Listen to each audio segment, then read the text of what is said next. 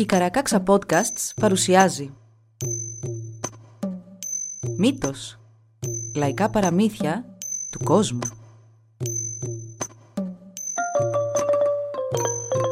Κάποιες ιστορίες μπορεί για κάποιους να περιλαμβάνουν ευαίσθητο υλικό. Για περισσότερες πληροφορίες για το κάθε επεισόδιο, συμβουλευτείτε τις σημειώσεις του όπου βρήκατε αυτό το podcast. Μαύρο καλαμπόκι Μια φορά ήταν μια γυναίκα που την έλεγαν Μαύρο καλαμπόκι. Ζούσε σε ένα χωριό που βρισκόταν στη μέση ενός τόπου απίστευτης φυσικής ομορφιάς. Το δάσος, οι πεδιάδες, ο ουρανός ψηλά και η γη στα χαμηλά ήταν πανέμορφα. Η Μαύρο Καλαμπόκι ήταν ψηλή, ψηλότερη από όλες τις γυναίκες του χωριού και ειλικρινά ψηλότερη και από τους περισσότερους άνδρες. Ήταν δυνατή και όμορφη. Μα μέσα της βαθιά κρύβονταν ταραγμένα νερά που τη βασάνιζαν και άλλα πράγματα που κανείς ούτε εκείνη δεν γνώριζε τι ήταν. Η Μαύρο Καλαμπόκι ήταν πολύ θλιμμένη. Είχε τόση αγάπη να δώσει, αλλά δεν είχε βρει κανέναν κατάλληλο αποδέκτη. Το μόνο που ήθελε ήταν να βρει κάποιον να αγαπά και να την αγαπά και εκείνος. Αγαπούσε βέβαια τον λαό της πολύ. Μάλιστα τόσο πολύ που συχνά έβαζε τις ανάγκες του λαού της πάνω από τις δικές της. Το πνεύμα Ουακάν Τάνκα την είχε τιμήσει με πολλά δώρα, αλλά όταν τα χρειαζόταν περισσότερο δεν μπορούσε να τα βρει. Πολλοί την κορόιδευαν και την τυραννούσαν για λόγους που εκείνη δεν καταλάβαινε, μέχρι που άρχισε να πιστεύει και η ίδια πως της άξιζε και η κοροϊδία και η βαναυσότητα που της απέφθηναν. Όταν κοιταζόταν στα κρυστάλλινα νερά της λιμνούλας, μονολογούσε. «Είσαι πολύ ευθύς πολύ ψηλή, πολύ δυνατή, πολύ, πολύ, έμα, πολύ απ' όλα. Έχεις υπερβολικό πάθος, υπερβολική αγάπη, υπερβολικά όλα και γι' αυτό κανείς δεν θέλει από αυτά που έχεις να δώσεις. Μα η αγάπη που έτρεφε για τον λαό της κόντευε να της σπάσει το στήθος και το μόνο που ζητούσε ήταν να δεχτεί κάποιος την αγάπη αυτή. Το μόνο που ήθελε ήταν ο λαός της να δει την αγάπη αυτή και να δεχτούν ό,τι είχε να τους προσφέρει. Έτσι βούλιαζε όλο και περισσότερο στην θλίψη, μην έχοντας κάποιον να αγαπά, χωρίς λαό να θέλει την αγάπη της. Ή έτσι νόμιζε. Μια μέρα, μετά από ένα ιδιαίτερο σκληρό περιστατικό, ξύπνησε σαν μέσα από όνειρο και σκέφτηκε. Μα γιατί να είναι έτσι τα πράγματα; Τι φρικτό πράγμα έχω κάνει για να αξίζω να μου φέρονται έτσι; Έψαξε και έψαξε βαθιά μέσα της, αλλά δεν μπόρεσε να βρει απάντηση. Έψαξε βαθιά, πέρα από τον πόνο της, τον πόνο που άλλοι της προκαλούσαν, πέρα από τους άνδρες που τη χρησιμοποιούσαν χωρίς τη συγκατάθεσή της. Πέρα από τη συγκατάθεση που έδινε όταν η αυτοεκτίμησή της είχε πια στερέψει. Παρόλες τις κριτικές που άκουγε συνεχώς, καμία δεν ήταν τόσο αυστηρή όσο η αυτοκριτική της. Έψαξε και έψαξε και όλο και περισσότερη ασχήμια άρχισε να βγαίνει στην επιφάνεια. Όλο και περισσότερος θυμός άρχισε να κοχλάζει μέχρι που έγινε ακατάσχετη οργή. Λευκή και καυτή άρχισε η οργή να ρέει μέσα στο σώμα της.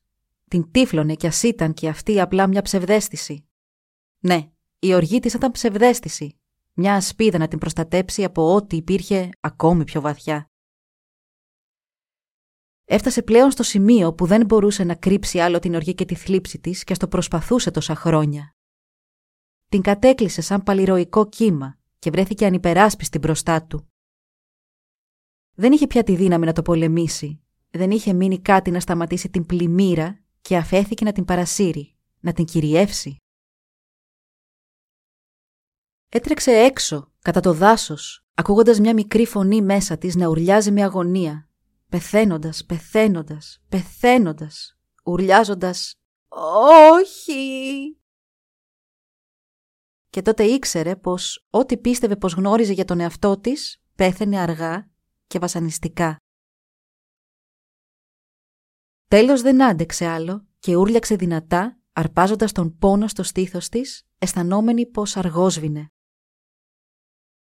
Ούρλιαξε, πολύ δυνατά, ένα ουρλιαχτό με όλον τον πόνο και την αγωνία της και εκέτεψε το ελεήμον πνεύμα Ουακάν Τάνκα να την πάρει μακριά από αυτό το μαρτύριο. «Σε παρακαλώ, παρακαλώ Ουακάν Τάνκα, τον Κασίλα. Δεν αντέχω άλλο αυτόν τον πόνο. Αυτή η ζωή είναι τόσο πολύ οδυνηρή. Σε παρακαλώ, παρακαλώ, πάρε με σπίτι. Σε παρακαλώ, δώσε μου ειρήνη. Και μόλις η κραυγή των προσευχών της σώπασε, μόλις είχε αποκτήσει φωνή όλη η ασχήμια που τόσο καιρό κουβαλούσε με ήχο τόσο φρικτό, που όλα τα πουλιά και τα ζώα σώπασαν από σεβασμό, η γυναίκα ξάπλωσε στο υγρό και μοσχοβολιστό χώμα του δάσους. Η ψυχή της σκίστηκε στα δυο και μπροστά σε εκείνη και στον δημιουργό της παρουσιάστηκε ένας αιματοβαμμένος κικαιώνας που ήταν η αλήθεια. Όλα άρχισαν όταν ήταν 7 καλοκαιριών. Πότε πότε πήγαινε και έπαιζε στο δάσος. Μια μέρα την πλησίασε ένας παράξενος άνδρας και άρχισε να της μιλά. Τα λόγια του ήταν μεγάλα και συναρπαστικά, κάτι που της άρεσε πολύ. Αυτός ο ξένος, στο τέλος, ασέλγησε σε βάρος της και, μιας και αυτή ήταν μικρό παιδί, δεν έφερε αντίσταση. Πέρασαν πολλά χρόνια πριν η Μαύρο Καλαμπόκη καταλάβει τι της είχε συμβεί και όταν το κατάλαβε, αποφάσισε να κατακρίνει τον εαυτό της με τέτοιο τρόπο που αποφάνθηκε πως δεν ήταν άξια αγάπης. Είχε χάσει όλον τον αυτοσεβασμό της και αυτό ήταν εμφανές σε όποιον την συναντούσε και τη γνώριζε. Ό,τι ακουγόταν από στόματα τρίτων ήταν στα αλήθεια αντικατοπτρισμοί της δικής της εσωτερικής φωνής που μέχρι τότε είχε αγνοήσει. Εκείνη τη στιγμή της ήττας της, καθώς ήταν ξαπλωμένη στο έδαφος του δάσους, άρχισε να βλέπει με διάβγεια γιατί ο λαός της φερόταν με αυτόν τον τρόπο και τότε άρχισε να κλαίει. Το κλάμα της ήταν γοερό. Κάθε λιγμός έσκησε και ένα κομμάτι της ψυχής της. Μα τότε ξεκίνησε μέσα της και η διαδικασία της ανάρρωσής της. Είδε πως, ενώ είχε συγχωρέσει τον άνδρα που της είχε κάνει κακό, δεν είχε συγχωρέσει ποτέ τον εαυτό της. Μα ούτε είχε εξετάσει εάν είχε ευθύνη. Είχε προτιμήσει να αυτοπροσδιοριστεί ως θύμα, αφήνοντας έτσι την ενοχή να την κυριεύσει. Υπήρξε κι άλλος άνδρας αργότερα που την είχε χρησιμοποιήσει με τον ίδιο τρόπο, αυτή τη φορά συγγενής. Μα η ζημιά στην ψυχή της είχε ήδη γίνει κι έτσι, μην ξέροντας ακριβώς γιατί, άφησε να γίνει και δεύτερη φορά το κακό, μειώνοντας κι άλλο τον εαυτό της. Μετά από αυτό, δεν υπήρχε χώρος πια μέσα της για αυτοεκτίμηση και αγάπη προς την ίδια, αφού θεωρούσε ανάξιο τον εαυτό της εξαιτίας αυτών που πίστευε πως είχε κάνει.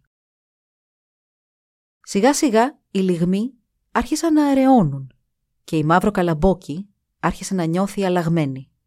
Άρχισε να δέχεται το σκοτάδι της και να γίνεται καλύτερα. Μετά από τόσα, τόσα χρόνια. Της πήρε πολύ καιρό αλλά επιτέλους ήταν ικανή να συγχωρήσει τον εαυτό της, καθώς και όλους όσους με κακεντρέχεια την είχαν άδικα βλάψει.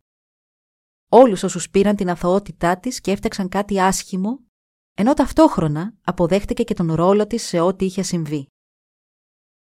Επιτέλους είχε συγχωρήσει τον εαυτό της. Με αυτή τη συγχώρεση υπήρχε τώρα χώρος και για αγάπη. Όλη η αγάπη που ήθελε να δώσει στον λαό της ήταν η ίδια αγάπη που είχε αρνηθεί στον εαυτό της. Μόλις έμαθε να αποδέχεται και να αγαπά τον εαυτό της, μπόρεσε να αγαπήσει και τους γύρω της, παραπάνω από όσο θεωρούσε ποτέ δυνατό. Και οι άνθρωποι το γιόρτασαν.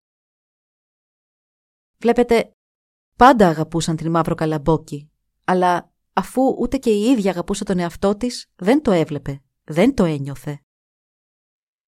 Και δεν θα το έβλεπε ποτέ, αν δεν είχε αναρωτηθεί γιατί αντιμετωπίζομαι έτσι από τους άλλους; Η απάντηση βρισκόταν πάντα μέσα της. Αυτή ήταν η απάντηση του Ακάν Τάνκα στις προσευχές της. Το δώρο του σε αυτήν.